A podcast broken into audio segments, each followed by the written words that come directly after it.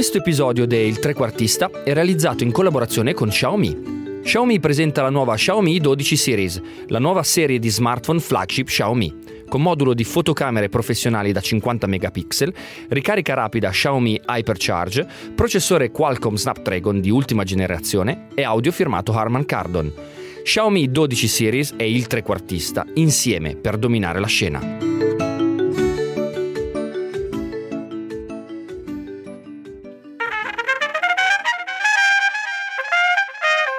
Il trequartista è un atleta speciale, dotato di visione e fantasia, difficile da imbrigliare. Attacca muovendosi fra le linee, sta in una posizione fluida, liquida, un po' come la società moderna. Il trequartista non è un'esclusiva del calcio, ma una forma dell'anima. Trequartista, per noi, è Fausto Coppi. Io sono Carlo Pastore, lui è Giorgio Terruzzi e in studio con noi c'è l'autore di Coppi Ultimo, Marco Pastonesi.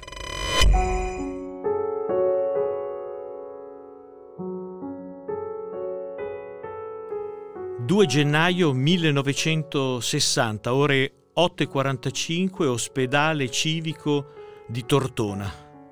L'ultimo respiro, l'ultimo rantolo, descritto come un colpo di marmitta, metà dentro e metà fuori. Marmitta perché quel giorno, quel momento, quell'istante di Fausto Coppi non si ferma il corpo, ma si ferma per sempre il motore.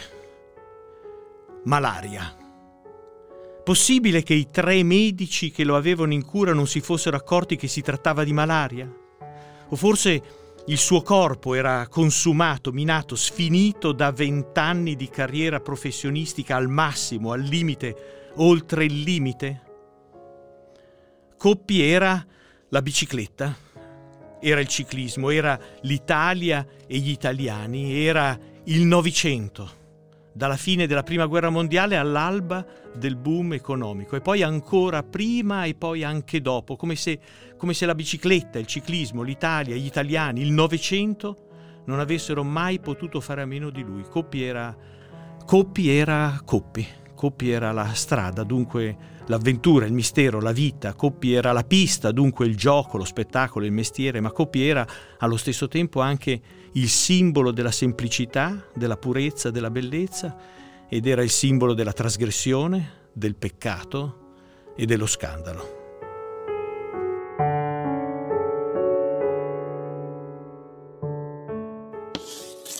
Ciao Marco. Ciao. Benvenuto al trequartista. Giorgio. Buongiorno. Abbiamo appena sentito il racconto finale della vita di Coppi, una vita che merita di essere raccontata, è una morte che, che stupisce ancora, no? perché una, forse l'italiano con più attenzioni addosso muore nella disattenzione dei tre medici che lo seguivano. Com'è possibile? Non è possibile e non è spiegabile. Eh, Coppi nel dicembre del 1959 accetta una proposta di un suo amico, Raffaele Geminiani.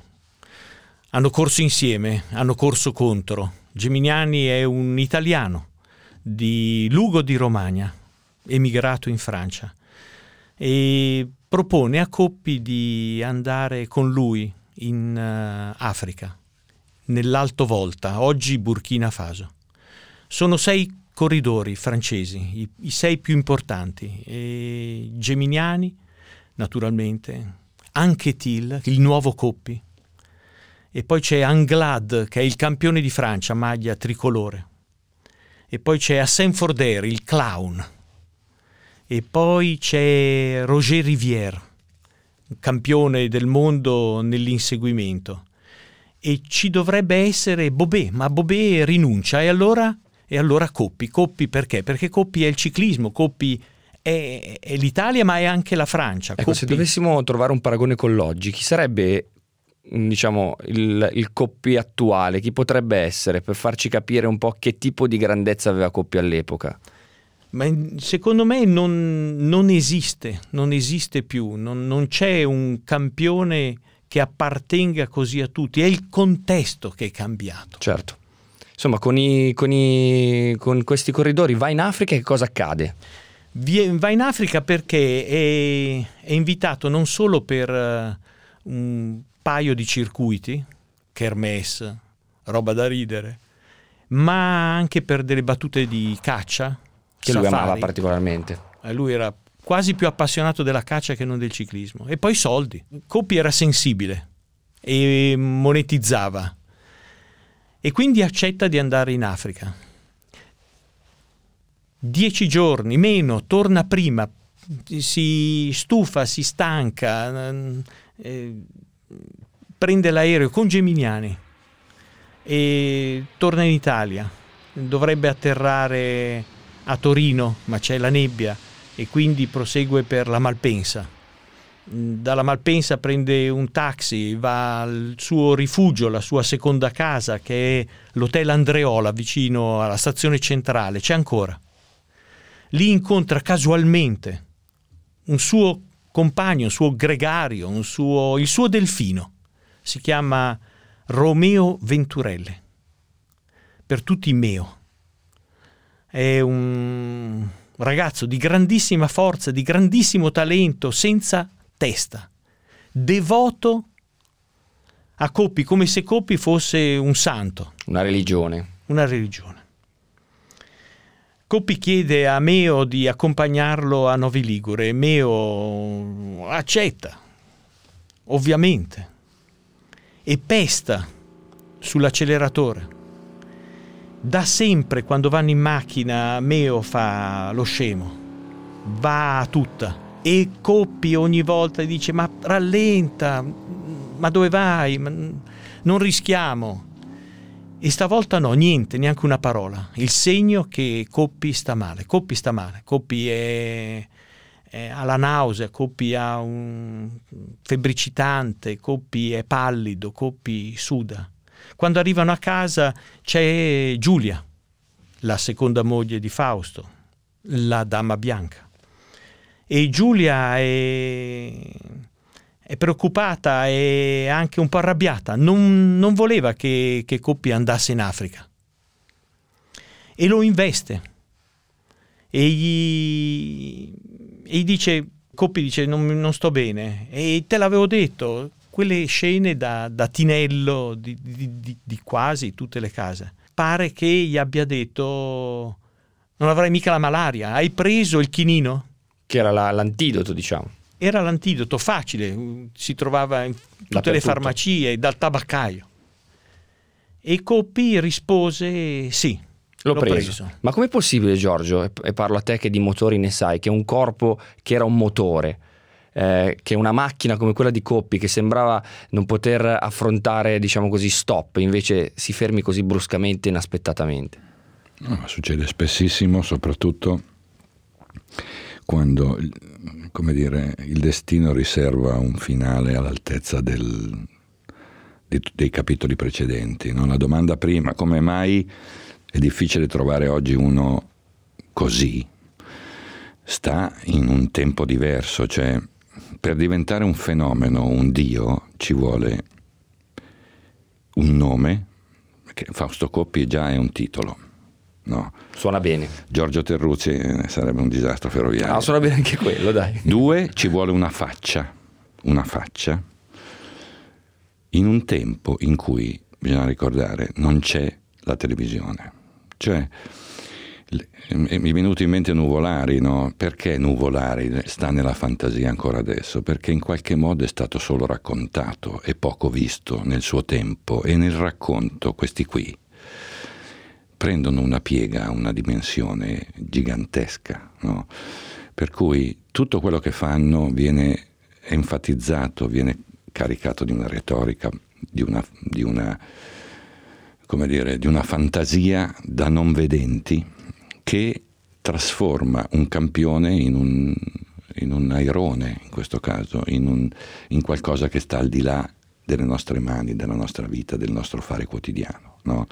Per cui persino questa fine è, è, un, è un, controtempo enorme, perché tu hai un, tra l'altro un campione che ha finito il suo percorso e che, che inciampa in, un, in una minutaglia che diventa un'enormità.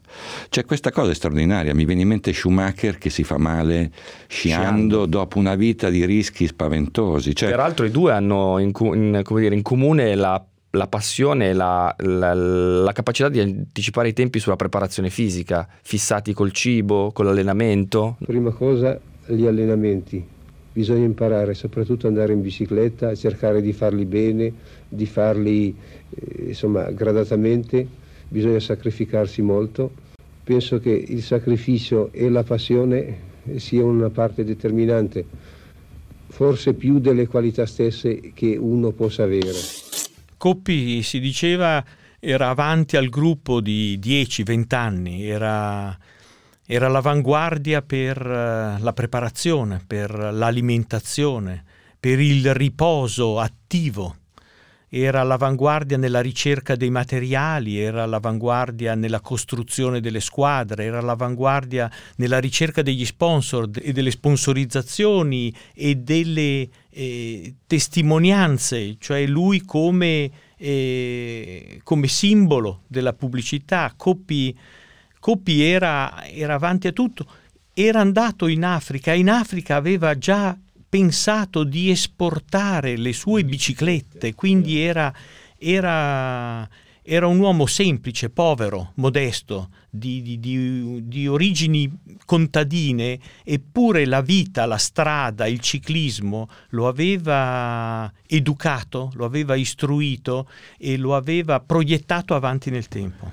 C'è da dire in questa storia, perché noi abbiamo, stiamo parlando della morte e della fine, prima della morte e della fine c'è un'avventura leggendaria, straordinaria. E c'è uno straniamento, perché qui stiamo parlando di un ragazzino che faceva il garzone da un macellaio in, una, in un'Italia veramente ancora contadina, che all'improvviso prende un'iperbole e diventa un protagonista di un'epoca internazionale.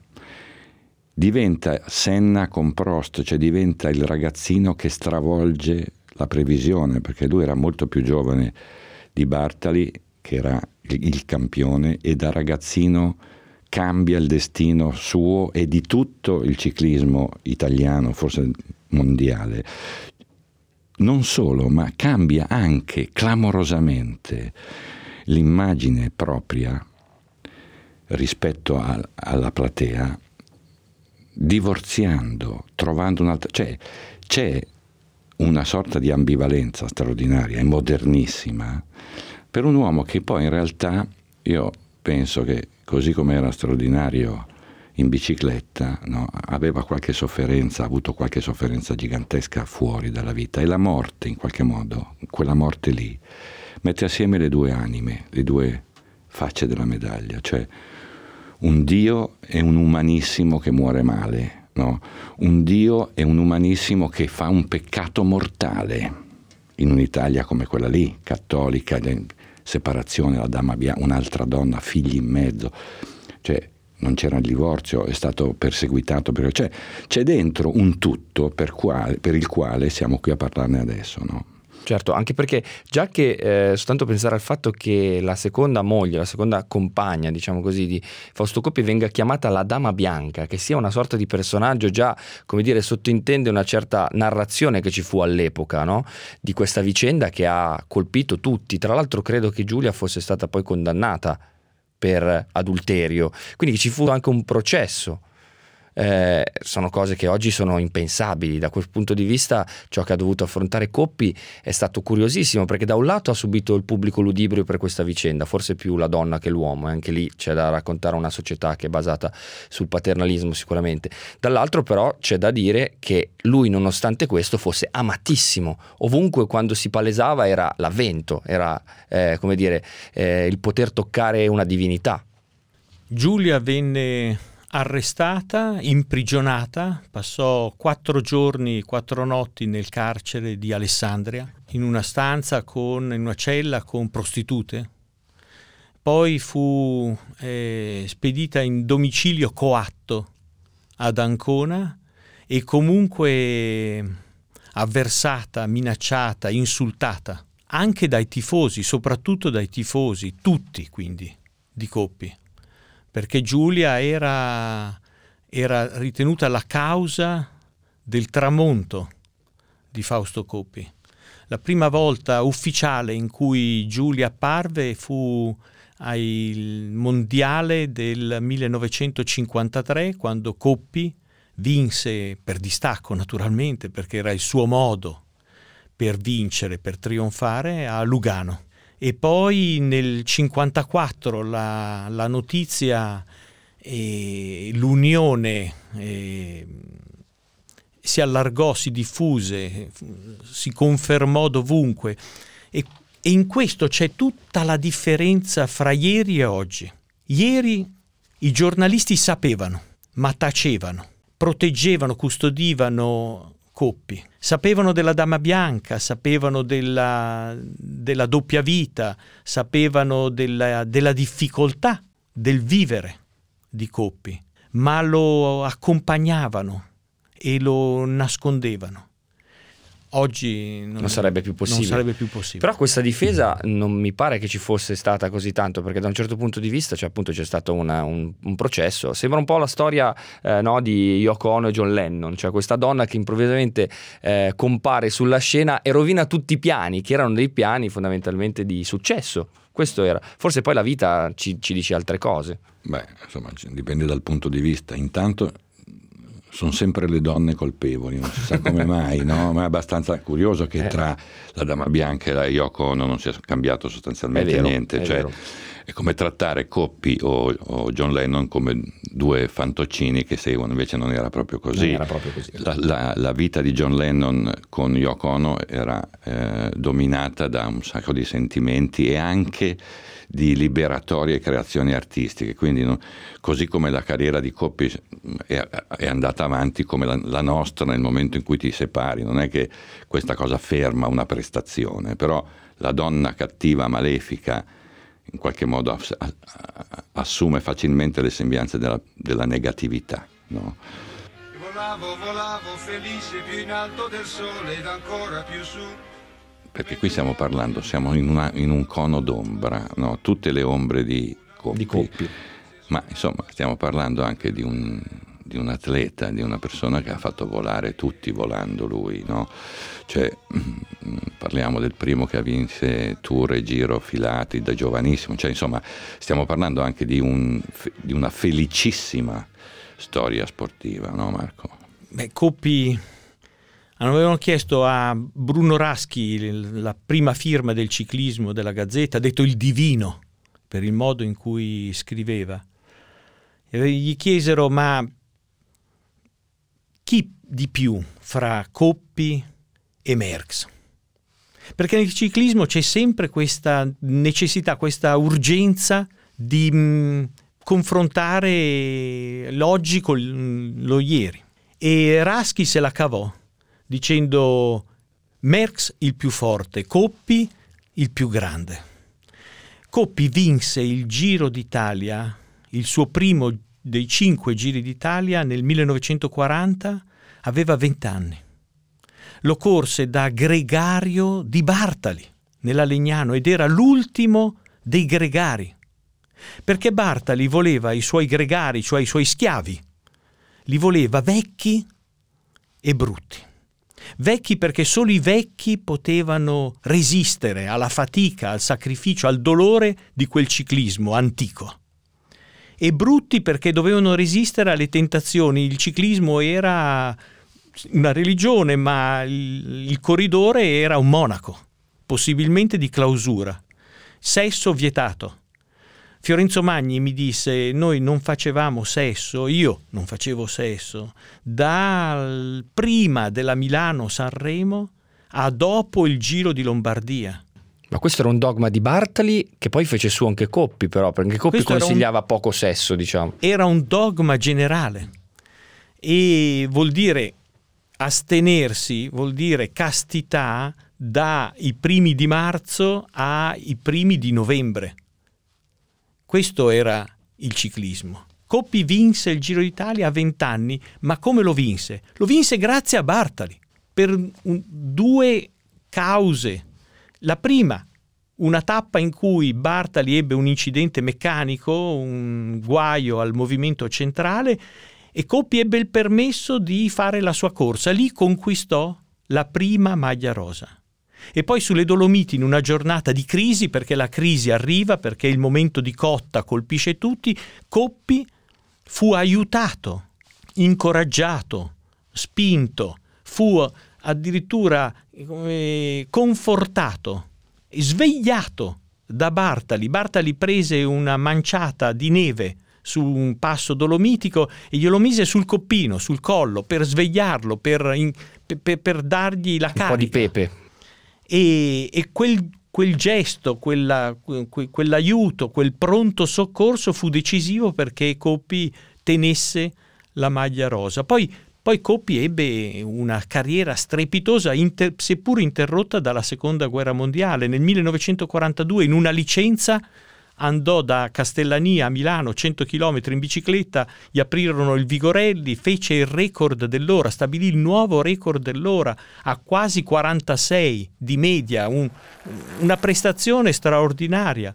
Quando tornò al, alla vita e al ciclismo nel 1945 e poi lì nacque la sua leggenda. Cinque giri d'Italia nel totale, due Tour de France con due doppiette, mai nessuno era riuscito in queste imprese e poi Sanremo, Lombardia, eh, due titoli mm, mondiali su pista, uno su strada, insomma una carriera incredibile, straordinaria.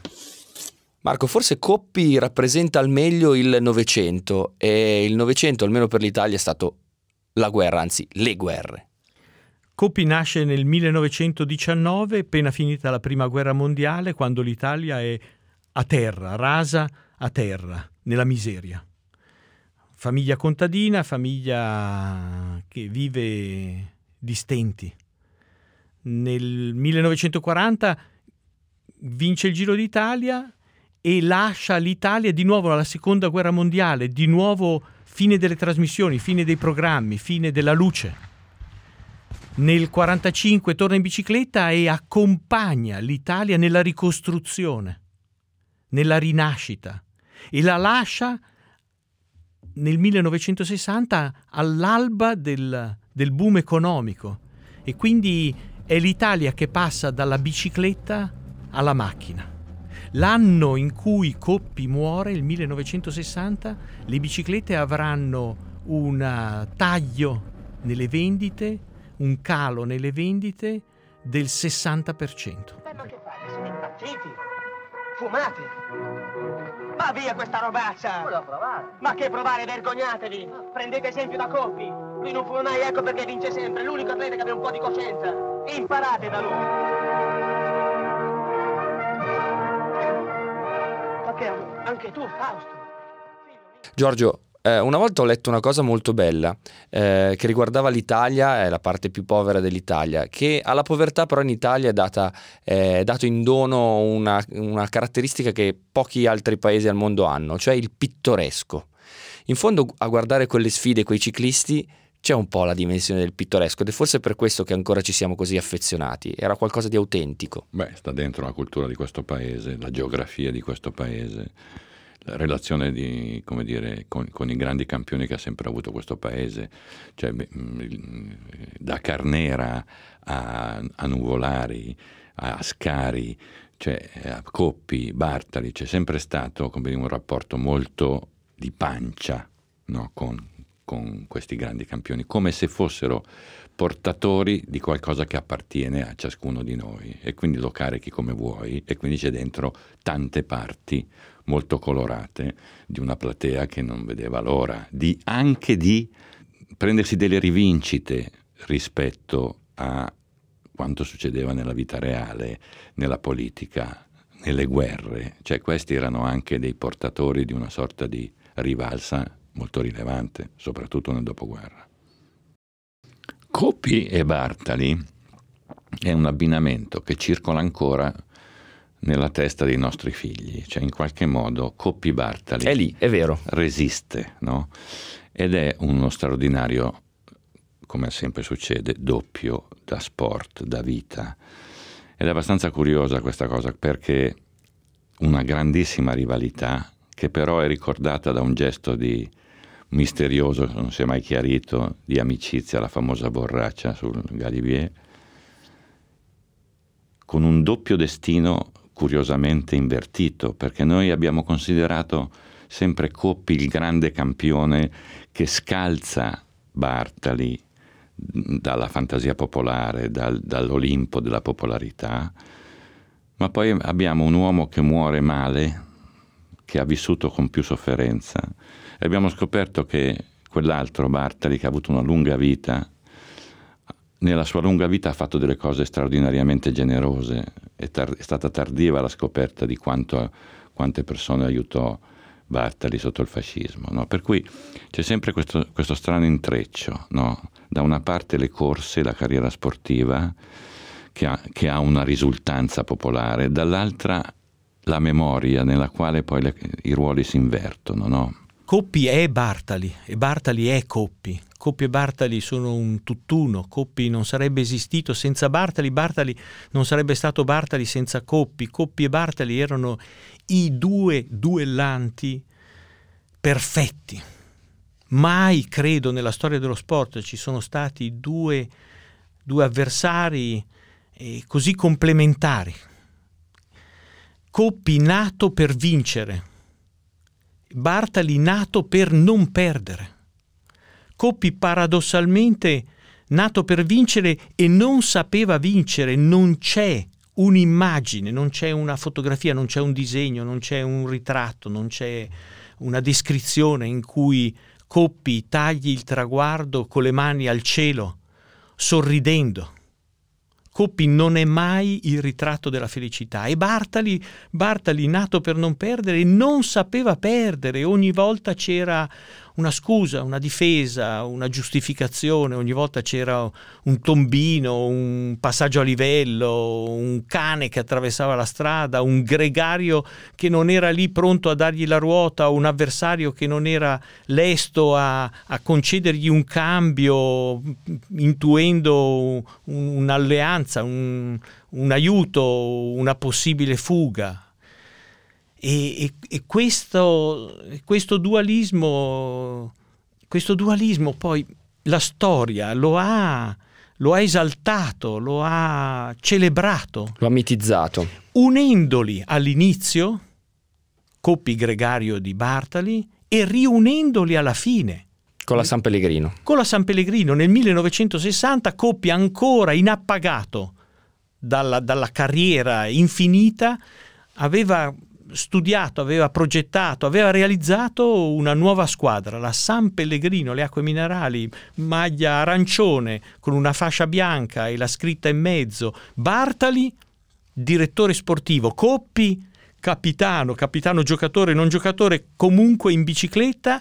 E Romeo, Venture, Romeo Venturelli, Meo, quello dell'ultimo passaggio a Novi Ligure Meo, la nuova stella del ciclismo italiano. Eh, purtroppo quella squadra non la si è mai potuta vedere in azione. Quella stagione, tra l'altro, fu anticipata dalla famosa apparizione al musichiere, dove i due cantavano assieme prendendosi in giro, un altro, bel, un altro bello spaccato di un'Italia che non c'è più super autoironica, no? Ed io ripenso a quel tempo lontano, le nostre lotte sui monti e sul piano e sulle Alpi coperte di nevi. Come perdevi, come perdevi. Era arrivata finalmente la televisione e Coppi e Bartali non potevano non esserci e quello sketch che c'è dovunque su internet, su YouTube, e, beh, dimostra l'abilità se così si può dire, di, di Bartali eh, nel cantare e, e, quanto fosse stonato Coppi, ma quanto i due, quanto i due in fondo duettassero eh, amabilmente e, e, con, e, con, la giusta ironia eh, su se stesse. Bartali l'abbiamo conosciuto è sopravvissuto, l'abbiamo conosciuto, io mi ricordo al Giro d'Italia che non, non voleva che gli, si stringesse la mano perché a furia di stringere la mano aveva la mano dolorante, però era presente, era con noi, Coppi come Senna, come questi qui, sono eroi che rimangono gessati con la loro immagine, quella là, che era l'immagine di, di lui che vinceva le corse, lui che era al suo meglio. Dico una cosa che mi è venuta in mente mentre Marco stava parlando, mi è venuta in mente una cosa che disse Fellini a proposito dei clown. I clown vanno via in coppia, clown bianco e clown Augusto. E litigano tutta la vita perché il clown bianco è più figo, il clan Augusto è un pasticcione, è, una, è, più abbordabile, ma alla fine di ogni spettacolo se ne vanno insieme e la, la, la riconciliazione dei contrari, tutte le grandi rivalità dello sport, tutte le grandi rivalità dello sport hanno prodotto una, una quiete, una pace alla fine, perché come al solito c'è una riconoscenza reciproca rispetto all'altro, è stato l'altro che ti ha permesso di tirar fuori il tuo meglio. No? E questa è una cosa magnifica che proprio profuma di sport ed è un bellissimo insegnamento per la vita. Grazie Marco Pastonesi. Grazie a tutti. Grazie Giorgio Terruzzi. Grazie.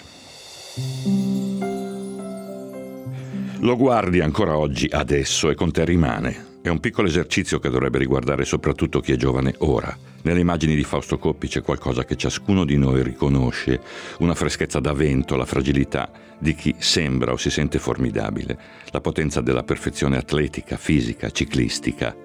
In bici un dio, come se fosse fatto proprio per quella cosa lì, ruote due, telaio smilzo, tre tubi e ruote fini come corde di violino. Il ciuffo, gli zigomi scavati, magrissime le gambe, nervi come cavi da cavalcavia. E quel petto da uccello dentro il quale stava un'aria solo sua. Poi un balzo da controcampo, in piedi, seduto, sdraiato, un altro, vulnerabile e disposto ad una sofferenza più acuta, una fatica senza premi o traguardi. La morte come una compagna che si fa viva a tratti e poi arriva per restare. Il suo doppio debole, Serse, che non può seguirlo e scompare, il dolore di una trasgressione imperdonabile allora, una vita mai abbastanza privata perseguitata dall'ombra. Eppure, luce, una luce abbagliante che tiene Fausto qui, il campione, il campionissimo, l'uomo solo al comando, solo ecco, persino nell'atto finale, portato via da una distrazione collettiva, da cure fuori tempo, fuori posto e inutili. Una leggenda, certo, un eroe tragico. Coppie Bartali, ma sì, ma va là vicini e rivali solo all'apparenza, ciascuno a caccia di una felicità autentica e segreta, inversamente proporzionale al peso del trionfo.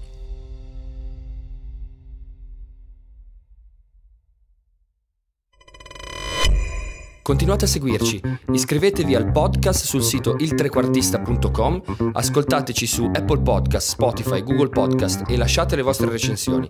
Seguiteci sui nostri canali Facebook, Twitter e Telegram e se volete partecipare attivamente alla realizzazione del podcast iscrivetevi al gruppo Telegram. Avete sentito Carlo Pastore, Giorgio Terruzzi. Il trequartista è un progetto 731 Lab da un'idea di Alessio Albano.